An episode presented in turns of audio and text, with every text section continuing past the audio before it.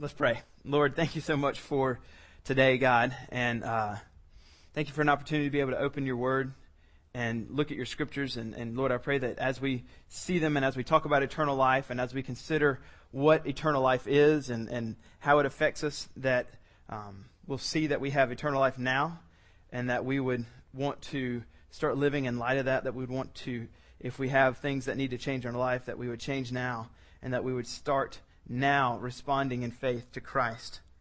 Lord, I pray that uh, I pray that you would help me speak clearly this morning, and Holy Spirit, that you would, as I speak, use my words to change me and everyone here, and that as we leave here, we would be would be more certain in our belief in Christ, and that we would be more certain in our mission while we're here on earth. God, I love you, and I, I thank you for my friends here pray these things in Jesus' name. Amen. All right, so um, we're in 1 John 5, starting in verse 6, and we're going to be in 6 through 13. So let me let me read the text to you, and then we'll we'll go through it. And as we're going through it, just kind of, let me kind of give you a little heads up. Um, this is this is kind of how it's going to work today. Is in the very beginning, I'm just going to kind of explain to you one of the things that's going on uh, as far as a textual variant. There's a problem in the copying and the translating, and it's the biggest one in the New Testament. So I, I feel like we can spend three, four, five minutes on it just so I can explain to you what's going on. I actually will address it later on. Um, after that, we're going to talk about the theme, which is in this, these verses, which you'll see uh, in verse 11. And after we talk about the theme, then we'll talk about what those things, those, that theme and what it looks like and what it means in our life and, and how John explains the theme for us. Um, if you haven't been with us at all, uh, this is your very first time, we're going through First John, and John kind of tells us why he's writing after he's been doing it for the whole time in 513, which is one of our verses today. In 513, he tells us, I write these things to you who believe in the name of the Son of God that you may know you have eternal life. So he is writing this letter to Christians who these Christians need to have um, some assurance in their salvation. And as he's writing this, he um, tells them that you can know, you need to know that you can know that you have a salvation. And as he's written the letter, we've seen that he, he addresses these tests that you can, you can judge yourself or see whether you're in the faith, which are love, righteousness, and doctrine. And so if you, you, need to be a loving person, you need to have care and affections for people, you need to have the right doctrine, you need to know right things about Jesus, which he addresses because of the Gnostics at the time who had incorrect doctrine about the person of Jesus and who he was, that they thought he wasn't necessarily um, human. And then lastly, um, you need to have a pattern of wanting to uh, see sin killed in your life. You need to have a, you can't just have a pattern of just willful, un, you know, unrighteous sin in your life, or these are tests that you can know. And so he, he's writing this to them. Now, he's pretty much ended the tests now. He's into the test, and as we're going into here, um, he's wanting to help these people see the testimony now that we've given that Jesus is the Son of God is true. Now, that seems like something that you would want to communicate to unbelievers, right? Like, Jesus really is the Son of God. That seems like something that should be communicated to unbelievers.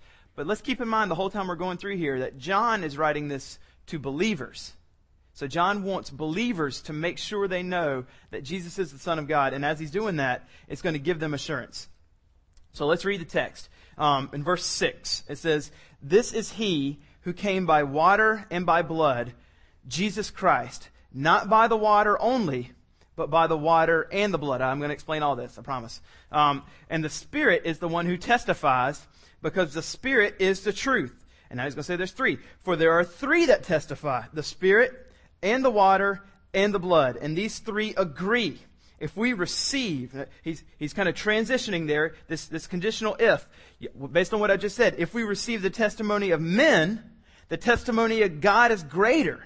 For the testimony of God that he has borne concerning his son. For this is the testimony of God that he has borne concerning his son. Whoever believes in the Son of God has the testimony in himself. Whoever does not believe, remember the contrast that John loves to do. Here's one.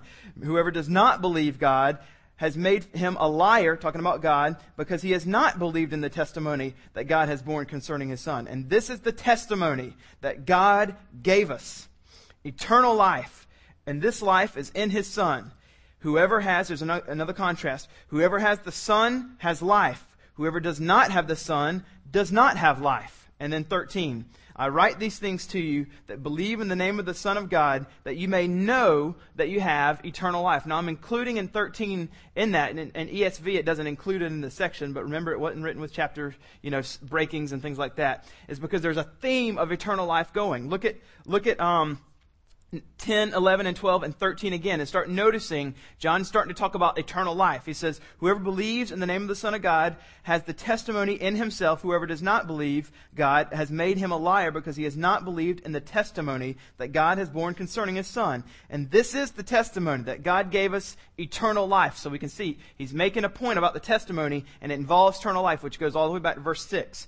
This is the testimony, eternal life. And this life, this eternal life is in his Son. Whoever has the Son has life. Whoever does not have the Son does not have life. So he's talking about eternal life. He's wanting you to see it. And he says, I write these things to you who believe in the name of the Son of God that you may know that you have eternal life. So there's a big theme here of eternal life. So, um, the big thing for us here in, in, these texts is eternal life and what that looks like and how that means. Before we jump into that and we start looking at some of that, I do want to explain the, the textual variant to you. Um, and we, will have both of them up here on the screen. Um, and you'll see the textual variant just means that as things were starting to be, as they were written, uh, copies were made, and as they were copied, and as they were copied, someone decided to put something extra in there. And so when they look at the two texts, there's a variant there's, there's a difference in these two texts as they're looking at the copies.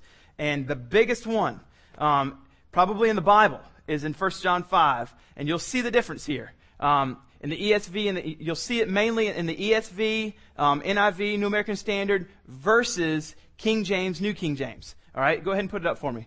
Um, this is what ESV says, and you'll see the underlining part there in the KJV is the addition. It says, For there are three that testify the Spirit and the water and the blood, and these three agree. We just read that. Now notice the difference here in King James. For there are three that bear record, and then he adds, In heaven, the Father, the Word, that's the Son, and the Holy Ghost, and these three are one, and there are three that bear witness on earth. And then he goes back to the Spirit, the water, and the blood, and these three agree. So you, if we read it without the underline, it would sound just like the ESV. For there are three that bear record, the Spirit, the water, and the blood, and these three agree in one. So you can see that there's an obvious addition. So you have to say, all right, what's going on there and why is that there and, and what's going on? All right.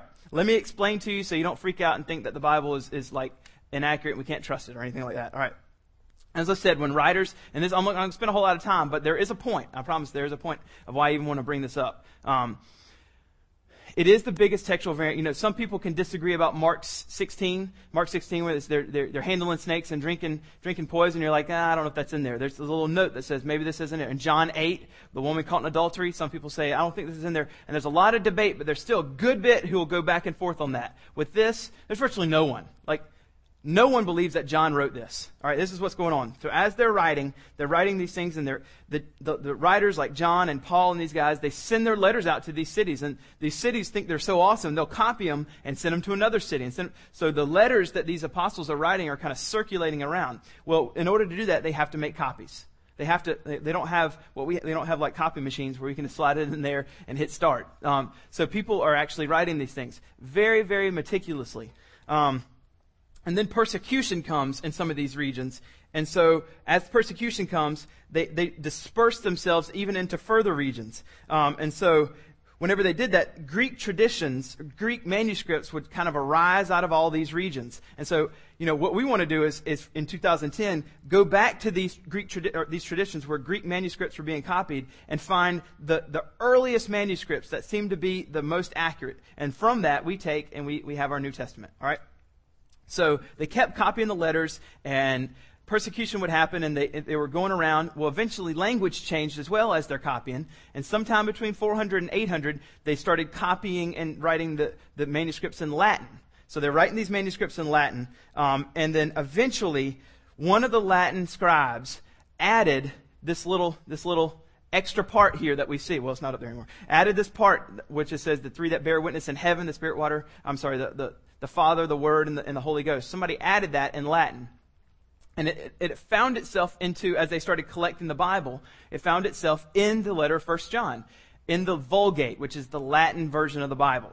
Well, um, at, fast forward to about 1500, there's a guy named Erasmus. And Erasmus um, was writing the, uh, the New Testament into the Vulgate, kind of editing and, and making the Vulgate updated. And he's looking at the Greek manuscripts. And he looks at 1 John 5, and he's looking at the Greek manuscripts, and he, he, as he writes the Vulgate, sees that this, this little part about the, the bearing witness in heaven, the, the Father, the Word, and the, and the Spirit, um, isn't in there. And so he just eliminates it from the Vulgate, from this Latin version of the Bible. He just takes it out and, and he keeps going. Well, Mind you, it's been in the Latin Vulgate Bible from about 800 to 1500. So 700 years it has been in there. Lots of tradition. Remember, you know, back in the Middle Ages, tradition was a big deal. The Catholic Church ruled and reigned, and there wasn't a whole lot of people that read their Bibles on their own. The priests kind of communicated the Word of God to them. And so the people, when, when Erasmus takes it out, the people flip out. 700 years this section has been in the Bible, and they just freak out. They're like, what are you doing? You're changing the Word of God. And, and he's like, it's not even in the Greek. Like this, it's so clear that it's not supposed to be there. And they're like, no, you, are changing God's word. You can't do that. And he goes, I'll tell you what, if you can produce me one Greek manuscript that it's in there, then I'll put it in there. But otherwise, it's not supposed to be in there. Well, one was produced for him. You know, oh, we found one, you know, so, so they write it in there. So somebody puts it in there, old Theos, and, and they, he says he gets it and he, he even, he adds it because he's a man of his word. Um, he adds it, but he, he even says, I don't think this is real. I don't think it's real, but I'm going to put it in there anyway because I'm going to keep my word. But now, the evidence, um, as we're kind of looking back from 2010, looking at these, these things, and we see there's only four manuscripts, Greek manuscripts, that have this. You know, usually when you're looking at Greek manuscripts, it's thousands that there's this evidence that these things are real whenever you're looking at Matthew and Mark and whatever. But here, there's only four, which is not so many um, at all. And so the, the overwhelming evidence is that if you're looking at King James or non King James, uh, or New King James, I should say, um, non. Whenever you look at it, um, the overwhelming evidence is that John, the apostle, did not write this part. He did not write that extra little section that we saw underlined. Um, what's the big deal, Fudd? Why did you just spend that time? All right. Not really anything. There's no real big deal. Um, but there's a little bit. Here's the deal. Um, you don't want to take that section and try to prove the Trinity because John didn't write it. All right, John didn't write it, so we don't want to say, look, um, it's obvious there's a Trinity. It says it right here in 1 John 5. As a matter of fact, you don't even need to use any other section but that to prove the Trinity. If you look at verse 6, it says Jesus Christ. If you look at verse, the end of verse 6, it says the Spirit. And if you go up to, um, testimony, in, in verse 9, it says we receive the testimony of God. So the Trinity is actually right there in those verse, in those very verses anyway. So you don't need to use those verses. Um, the, the, the new addition to try to prove the Trinity. Now, I think there's a reason why the scribe added that part, which I'm going to get to later. I think there's a reason why he added it, and, you know, I could be wrong. But that's, that's my opinion. Now, um, that's that. We're going to move into this, this theme of eternal life, and we're going to come back to why I said all that in just in just a little bit. All right. The theme here in this text seems to be eternal life. Now, what I want to do now is help you see that because there's lots of um, ways that the Bible kind of communicates or um, uses. He, pictures or portraits or motifs or whatever you want to use when he wants to when God wants to communicate the gospel or give us a good understanding of what the gospel is. Sometimes he uses the analogy of Jesus as the head of the church. Sometimes he uses the husband and wife. Here he just he talks about the gospel being eternal life and there is just a ton of verses that talk about giving us eternal life. That life doesn't end for us, that the only person that's eternal is God. And yet we're told to have eternal life. That's a pretty big deal. so I want to read you now some text from, and there's a lot. So, but it's good. I mean, this is G, this is God's word here. So this is this is the best part of the sermon because all I'm going to do is not give you any of my words, but all of God's words. All right. So I'm going to give you a uh, some Bi- some Bible verses here where we're going to see this theme of eternal life that's kind of been plotted along in the entire Bible and why the eternal life is such a big deal as we're going into 1 John 5. We're looking in Genesis chapter 2 first. Genesis chapter 2, um, in verse 7. Genesis chapter 2, verse 7. This is what it says. Um, then the God, then the Lord God formed the man of dust from the ground and breathed his no, and breathed and breathed into his nostrils the breath of life and the man became a living creature. So we can see God is already giving life to man by literally breathing in. Verse 8 says, And the Lord planted a, planted a garden in Eden in the east, and he put the man in whom he had formed. And then verse 9, which should be on the screen, verse 9 says, And out of the ground the Lord God made to spring up every plant, every tree that is pleasant to the sight and good for food. And then now we see a tree, and the tree of life was in the midst of the garden, and the tree of the knowledge of good and evil. So we can even see that he breathes life into people. That's how we have life. And then he puts a tree of the knowledge of life. Um, in there. So even in Genesis, in the very beginning, this idea of life and, and eternal life is, is presented. Now let's look at John.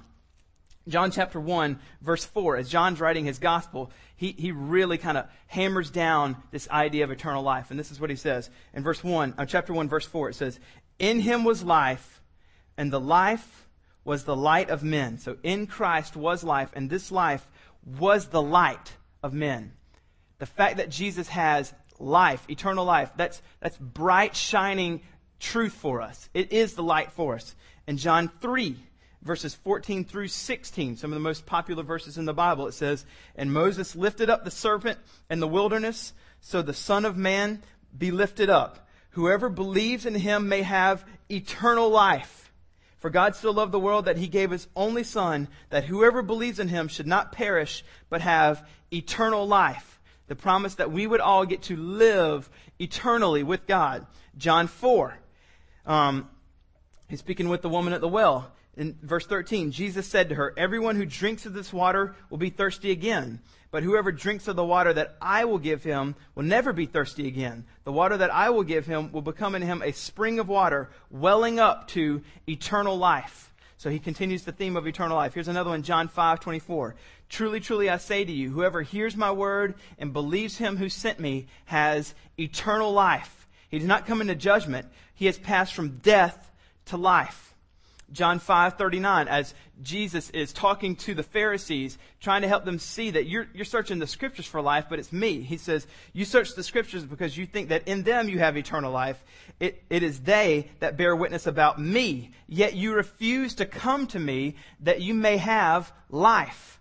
John 6:35 Jesus said to them, "I am the bread of life." Whoever comes to me shall not hunger, and whoever believes in me shall never thirst. Remember, these are portraits of the gospel and this, this one one that we're narrowing down on that we're wanting to see. It's like a diamond. The gospel's a diamond and you can turn it all around and there's all kinds of facets to see and be um, enamored by and drawn into the gospel. And the one that we're being drawn into today is this idea that we have eternal life. John 10, 10 and 11. The thief comes to kill, to steal and kill and destroy. I came that they may have life and have it abundantly. I am the good shepherd. The shepherd lays down his life for the sheep. John 14, 6. And Jesus said to them, I am the way, the truth, and the life. No one comes to the Father except through me. There's a, there's, a, there's a portrait here for us as Christians that now that we are followers of Christ, we have life. You feel like your life doesn't count. You feel like it, it's meaningless. You feel like your life just kind of, he's not, that's not true. You have life. There's another one. John 17. This is a great one. This is Jesus praying before he's going to be killed. This is him praying in the garden. When Jesus had spoken these words, he lifted up his eyes to heaven and said, Father, the hour has come. Glorify your son that the Son may glorify you, since you have given him authority over all flesh to give eternal life to all whom you have given him. And this is eternal life that they know you, the only true God, and Christ and Jesus Christ, whom you have sent. Now, Paul also has ideas of eternal life. In, John, in Romans 6, 22 through 23, he says, But now you have been set free from sin and have become slaves of God. The fruit that you get leads to sanctification, and it's in eternal life. For the wages of sin is death, but the gift of God is eternal life in Christ Jesus our Lord. 1 Timothy 6, 12.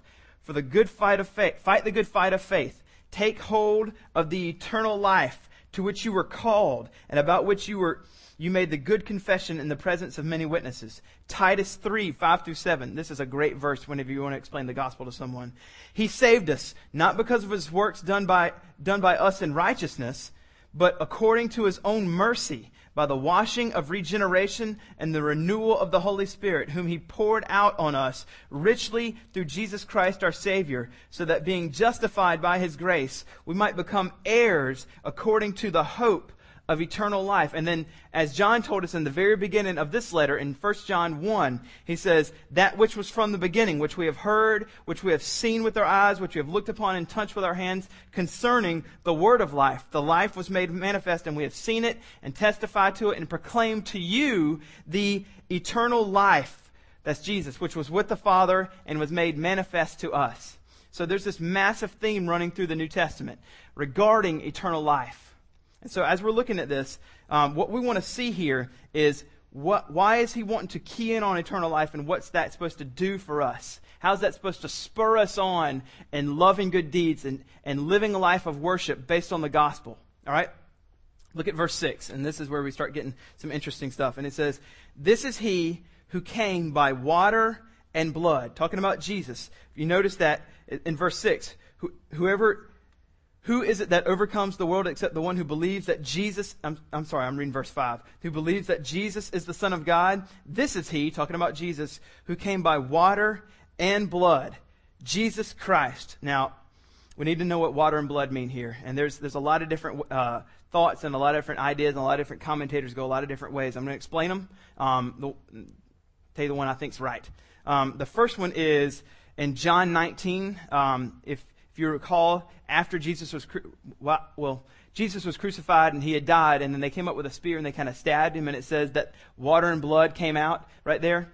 Um, and so some people say that this is talking about the water and blood is the same as John 19. Um, Mark Driscoll said this is kind of equivalent to playing Where's Waldo with the Bible.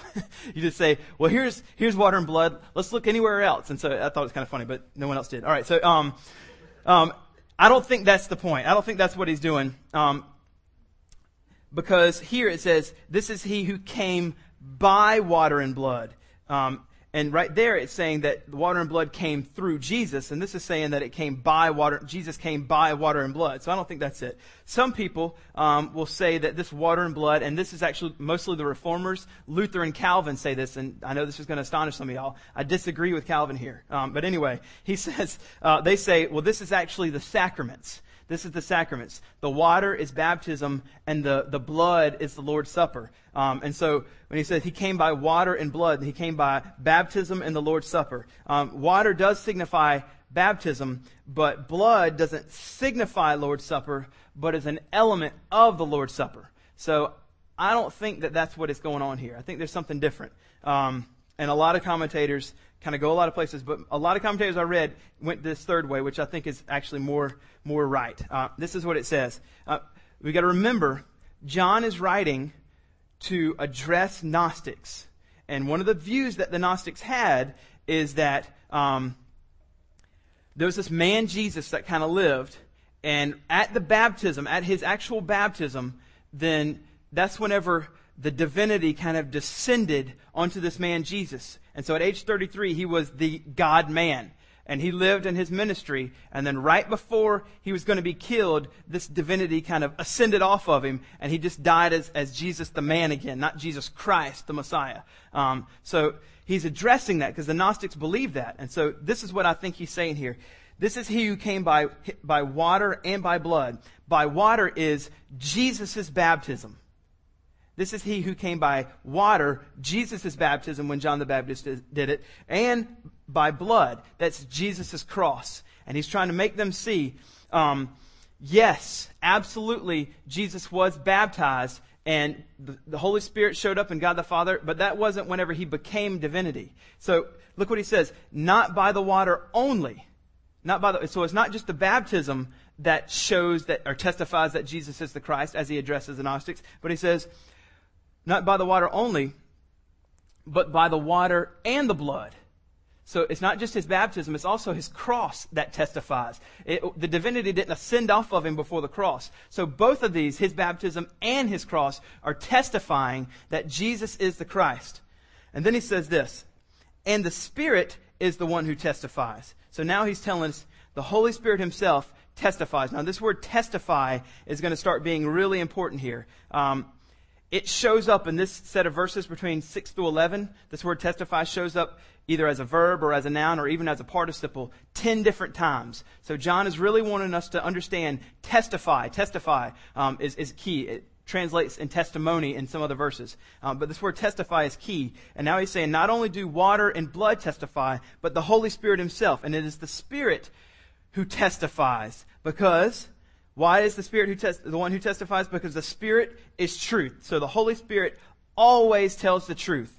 And then he says, interesting in verse 7, for there are three that testify. In verse 8, the Spirit and the water and the blood. Now, if you remember, if you've read read the Bible and you spend some time in the Bible, you'll know that it always says that the, the testimony must be affirmed by two or three witnesses. It says that in the New Testament, says that in the Old Testament. And so John knows that in the Semitic mind that um, testimony needs to be validated by two or three witnesses. So he is producing three witnesses. The Spirit, the water, and the blood. Jesus' baptism, Jesus' cross, and the Holy Spirit who always tells the truth. All three of these are testifying that Jesus is the Christ. He is 100% human and 100% God. He is the God man. And Gnostics, you're incorrect. He's not just appearing to be, kind of be uh, divinity, but it wasn't really human. You're, you're incorrect. So you have to believe, you have to have this true understanding that Jesus is the Christ. You have to know who he is. Jesus, the testimony has been given to us. And here's what I think happens with the textual variant. I think that the, the writer, this, this Latin writer, um, sees this and he's reading this and this is, I don't know if this is true. All right. I don't know, but that's what I think is going on here. The writer looks at this and he says, all right, John's testifying to these Gnostics that this is absolutely true. And he uses three testimonies. The, Jesus' baptism, the water, Jesus' cross, the blood, and the Spirit. And as you look at that, you're like, why in the world is the Holy Spirit God like on equal footing with things that aren't God? Baptism and cross. You're like, wow, that's, that seems like, if I look at that, that seems like it's kind of maybe diminishing a little bit of the authority of the Holy Spirit because, you know, God is the Holy Spirit. He's way up here, and then you've got, you know, baptism and cross, which are majorly important. They're huge redemptive um, reflections to us. But I think the writer looks at that and he goes, oh, well, I certainly don't want to make them think that the Holy Spirit is kind of less than authority. So what I'm going to do, and it's just my opinion, is that I'm going to say there are three that bear witness on earth, the Spirit, the water, and the blood, and there are three that bear witness in heaven, the Father, the Word, and the Holy Ghost. And whenever I do that, they're, they're going to see, oh yeah, the Holy Spirit is absolutely put in supreme authority in this text with Father and Son, and that's just going to back up this over here to say the Holy Spirit can be there with the baptism and with the cross. All right, that's just my opinion. But I think that's what's going on here. And then he says, um, for there are three that testify, the Spirit, the water, and the blood, and these three agree these three agree. So we have this idea now. Remember, as we get on in the text, he's talking about eternal life. So here's, the, what, here's what I want you to see in verses 6 through 8. That, number one, first thing, redemptive reminders of the life that we have in Christ are baptism, the cross, and the Holy Spirit. So there are reminders given to us of eternal life. Remember, the theme here is eternal life. Eternal life, eternal life, eternal life, eternal life. And John's saying there are some redemptive reminders reminding of this eternal life. Always. One is the baptism. This is namely Jesus' baptism, not just our baptism. Yeah, baptism always reminds us of eternal life because we, we go down and we count Jesus' death at ours and we come up and we count that Jesus' resurrection is our life now given to us to walk in, in newness of Him. But this is His baptism where the Father comes down and says, This is my Son in whom I'm well pleased testifying that Jesus is God's Son. That's a redemptive reminder to us that shows us, all right, something's going on here that we can trust this. The next one is his cross. The only person who could die on the cross to save us from our sins is God. Another redemptive reminder that gives us eternal life because God sent God to come die for us. And then finally, the Holy Spirit. As he says right here, the Holy Spirit is the one who testifies because the Spirit is the truth. He always tells the truth, and he only testifies concerning the true things about Jesus. All right, so that's the first one. Now, um, I know that was kind of a lot, but I think you're right with me. Y'all seem to be like straight with me the whole time there. All right, um, let's go to verse nine. Verse nine, and John's going he's making a little little bit of an argument here in verse nine. The, the idea is, as you walk around um, through life, men are going to men are going to make claims to you all the time. They're going to make statements to you. And most of the time when, well, not most of the time, but time during life, when men make statements to you, you believe them. You believe their testimony. They make a statement to you, they say something to you, and you believe it. So he's, he's, he's making an argument here in verse 9. He says, If we receive the testimony of men, which we do, we, we will receive the test, not all men, I mean, people that are just blatant liars, we don't receive their, but on the whole, we will receive the testimony of men. And he's saying, he's making an argument. If you'll do that, well, the testimony of God is greater.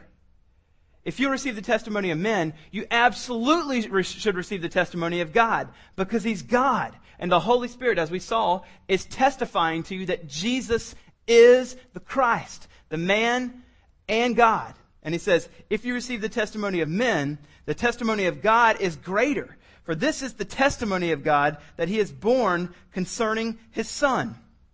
Whoever believes in the Son of God has the testimony. Wow, this is amazing.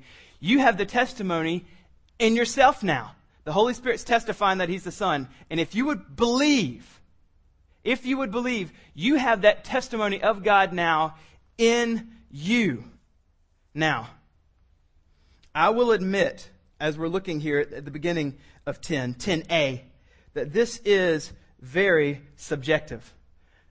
This is referring to an inward feeling that we have regarding the testimony of Jesus in us. It says, if you would believe in the name, in the Son of God, you have the testimony of God in you. Alright, so, it's kind of like this. You know, when you wake up in the morning, and you come downstairs, or you wake up in your apartment, and your roommate, or your wife, or whatever, um, your sister, your brother, says to you, it's freezing outside. And you're like, ah, I think I'm gonna be okay. I'm gonna go short sleeves. Nah, dude, it's freezing. And you're like, I don't think so. And you're not ever going to believe it. You, trust me, just put on heavy clothes. I, this happens with my girls all the time. I want to wear short sleeves or a dress. It's cold. You can't do that. I, until they open up the door, or I, I'm kind of hard headed too, until I open up the door and I kind of stick my arm outside. Um, and you have to be careful. It, you stick your arm outside. I should have said that. So um, you're like, wow, it's it's cold. It is cold. I, am going to believe that. So you walk back over and you have to you, uh, you, get dressed accordingly. No matter how many times people tell you, no matter, hey, you got to believe me. It's freezing outside. It's cold. It's cold. It's cold. Until you like stick your arm out of the window or the door, you're not going to believe it. Well, it's just like that. Um, that's what John is saying here. We can tell you over, if you don't know Christ, I can tell you over and over and over again from my subjective experience that Christ is all fulfilling. Christ is all surpassing. That knowing Him is the absolute greatest thing that's ever happened to me and that could happen to you. And some of you, no matter how many times I just keep telling you my subjective experience, you're not going to believe me until you stick your hand out of the window and feel that subjectively yourself. Whether you view it on someone else and how Christ is working and how their life just becomes amazing or in your own experience that you have to just have. You're, you're kind of hard headed. It just takes a little bit of time for you to start feeling and subjectively knowing that this life that God is offering you is absolutely the best life that you could ever have. And I'm not trying to say like the Joel Osteen, your best life now. I'm saying that Christ has given you eternal life. Eternal life. That's the key that he's saying here. And you can have this testimony in you. And this is very much a subjective feeling, which is okay. It's okay. Um, in the book Church Planter, Darrin Patrick says the gospel is both objective and subjective. It's both historical and experiential. So we must preach the gospel. We must proclaim both the objective realities that there was a man who was also God who died 2,000 years ago for us on our behalf. God came and died. We need to preach and teach these true objective realities whenever we talk about the gospel. But there is this subjective feeling where we say, I have the testimony in me. And I, I can't explain it. You, you have to experience and we have to preach both of these things to this lost and dying world. But here's one key, and this, this makes me a little upset sometimes. Whenever we think about, with our good intentions, we, most of the time, it's good intentions. Whenever we preach the gospel to some, some people, um, we're well intended to try to leave out some of the things. When we, when we, don't talk about sin, when we don't talk about blood, when we don't talk about repentance, when we don't talk about wrath, being honest, then I don't know what we're talking about. If we don't talk about those things in the gospel, when we leave those things out, and because we, we, don't want it to be offensive, we want it to be kind of a little more palatable. When we start talking about the gospel, it's just making things better or just making your life happy and, you know, just ask Jesus to be your Savior without talking about sin, without talking about repentance, without talking about God's wrath coming down on you. We start talking about silly things about the gospel. We, we compare God to a lifeguard or we say the gospel according to big red chewing gum. And that's true. I've heard that. We start talking about weird, silly things rather than just going back to the Bible and saying, this is the gospel. You have to believe that you are a sinner and God's wrath rests on you. Because in the end, the gospel is objective, but it is subjective. And sometimes it's offensive. But we have to let God be the people that, the person that saves. And let Him be the one that's going to decide. But we have this internal testimony inside of us, which we have to share. So while we're talking about the truths of the Bible, while we're talking about the fact that Jesus died, we always can give our eternal, internal testimony that's bearing witness to us that God has put inside of us. And this is what's going on in me. And I'm telling you, it's the best thing in the world, but some people just need to see experientially, and that's okay. He is the most amazing reality in the world. Now, how big of a deal is unbelief then? How big a deal is unbelief? We see in 10a, whoever believes in the name of the Son of God has the testimony in himself. John is the master of contrast. Look what he does in B. Whoever does not believe God has made him, God, a liar because he has not believed in the testimony that God has borne concerning his son. John Stott said, unbelief is not a misfortune to be pitied. It is a sin to be deplored. Its sinfulness lies in the fact that it contradicts the word of the one true God and thus attributes falsehood to him. Now, here's the key, which I've said in the very beginning. This letter is written to believers. This letter is written to believers. I wrote these things so that you may know that, that you can believe in the name of the Son of God, that you may know that you have eternal life. So this belief that's being addressed is not a first one time justification belief and then bang, I believe and now I'm good and that's it. This belief that's being addressed is a, an initial belief and also an ongoing belief in Jesus the ongoing nature of our belief, not just an initial justification belief, is the thing that gives us assurance.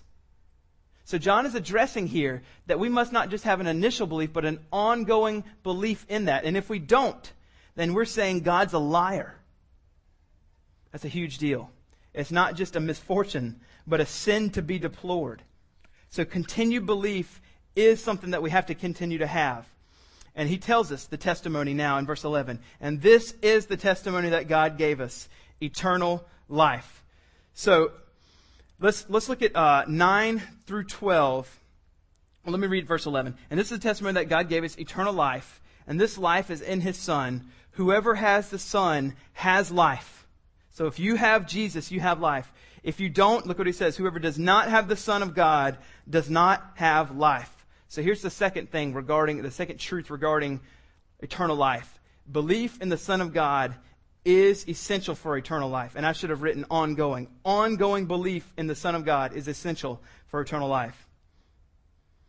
Eternal life is the very essence of salvation. Eternal life is the very life of God. Whenever He promises you eternal life, it's just, it should blow your mind because you are temporal. You are created. You, not, you are not created to be right now because you're sinful, eternal. And he's promising you and me, because we die, eternal life. And that's just like, wait a second, all right? I am finite, and he's promising me life that continues on after I die. This is amazing. So, belief in the Son of God is essential for eternal life. Since God is eternal, and we have Christ in us and we will be with him eternally, we now have eternal life. We have the life of God. Amazing. Now, we're not going to be God. I'm not saying you're going to turn into deity, but you do have the life of God. This is pretty amazing. If you have the Son, then you have life. Now, verse 13. As I said, he's writing this to believers. I write these things to you who believe in the name of the Son of God, that you may know that you have eternal life.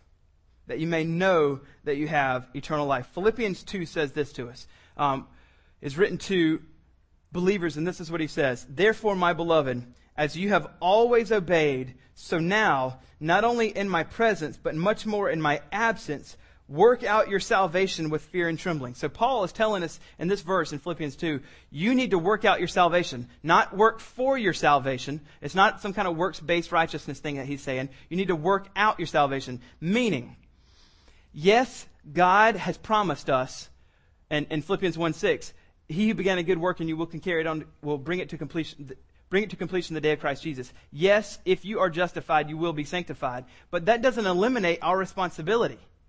We have to work out our salvation. We have to pursue salvation by ourselves, along with the help of God. It's a continued effort, sanctification. So, after he tells us that we're supposed to work, then he reminds us in 13, oh yeah, by the way, God helps you.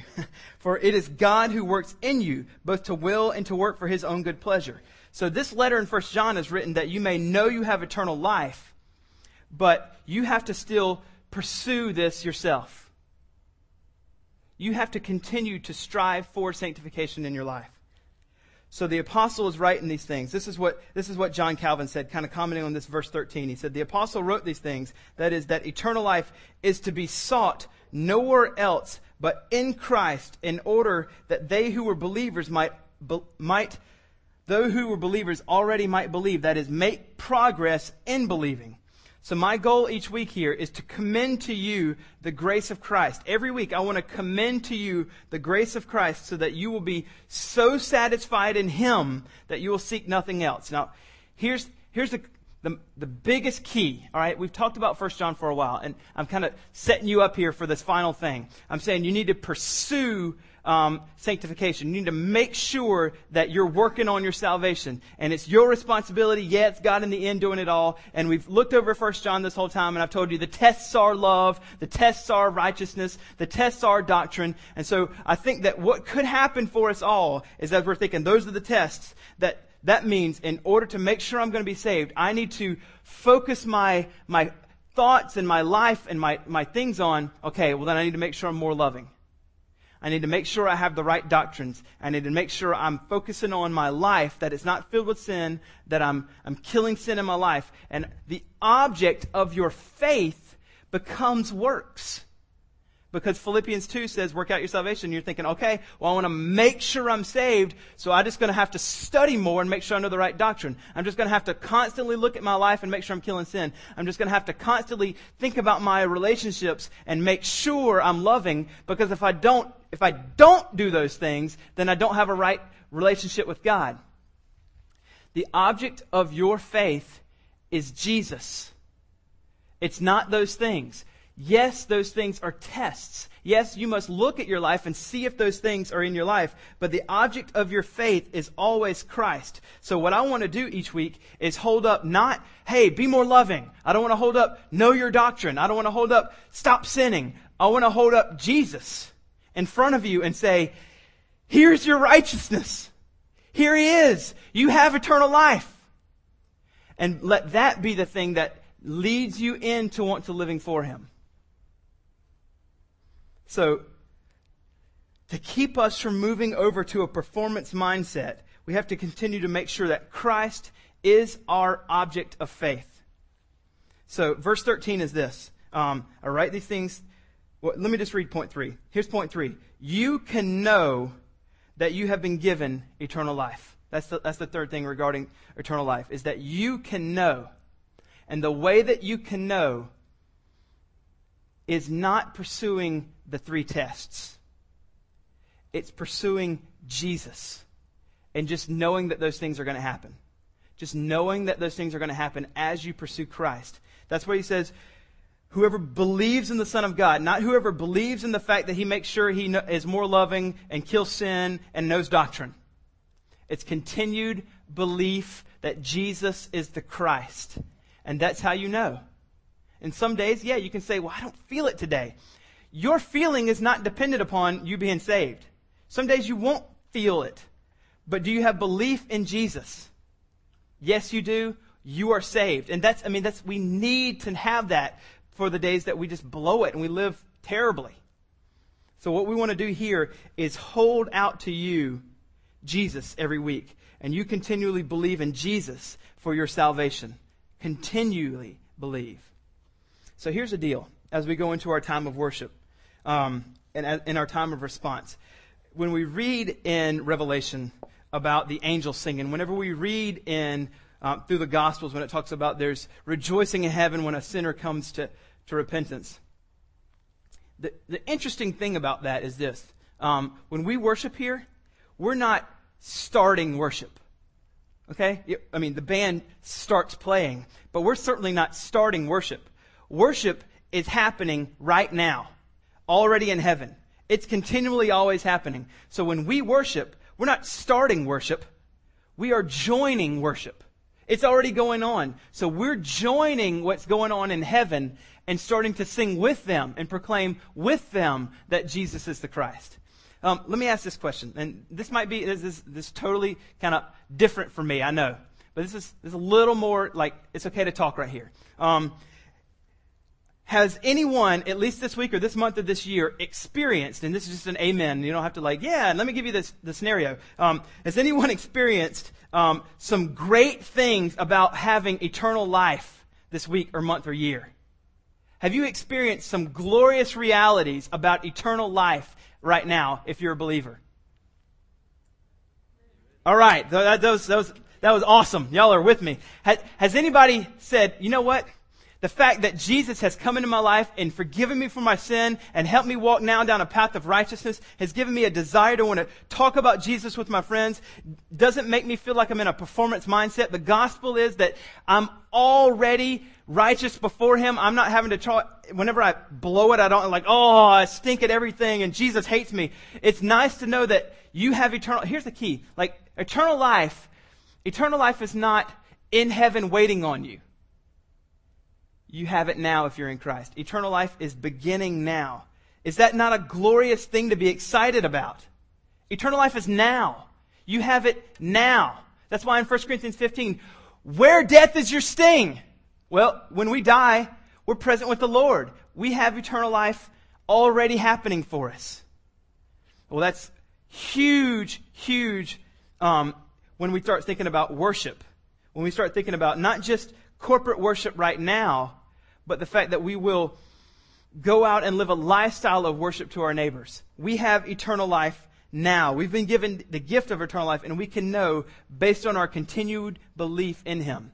So this is what we're going to do as we as we go into our response. Um, we're going to join in with heaven. We're going to join in with heaven in worship. We're going to also take the Lord's Supper.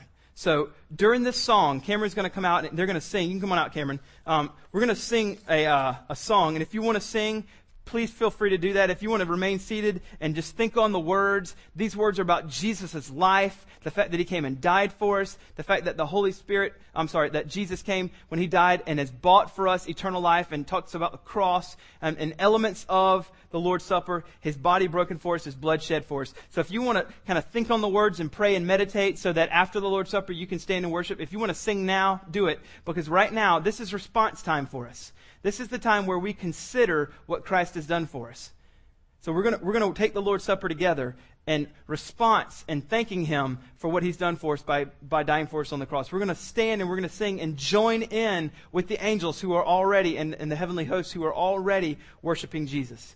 So during the song, think, meditate, take some time, pray. And as the song ends, um, or even during the song, if you're ready, then you can go come on, go ahead and come up and grab the bread and the juice and just come back to your seat. Or you can go. In, there's a table in the back, and um, after the song's over, I'll come up and I'll lead us in a time of Lord's Supper, and then we'll worship through song again. So let me pray, and then we'll go into our time of of uh, song and communion. Let me pray. God, we thank you for this time of uh, hearing from you.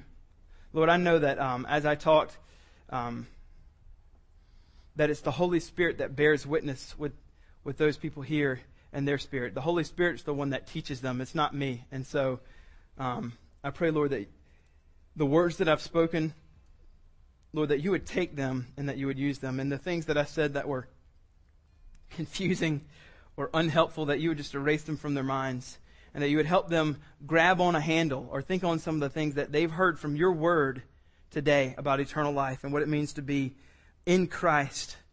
And Lord, that they would hope in that, that they would believe, continually believe, and be overjoyed for the eternal life they have. Be with us now as we take the Lord's Supper and as we sing and later even give. Lord, as we worship, be with us now as we do these things.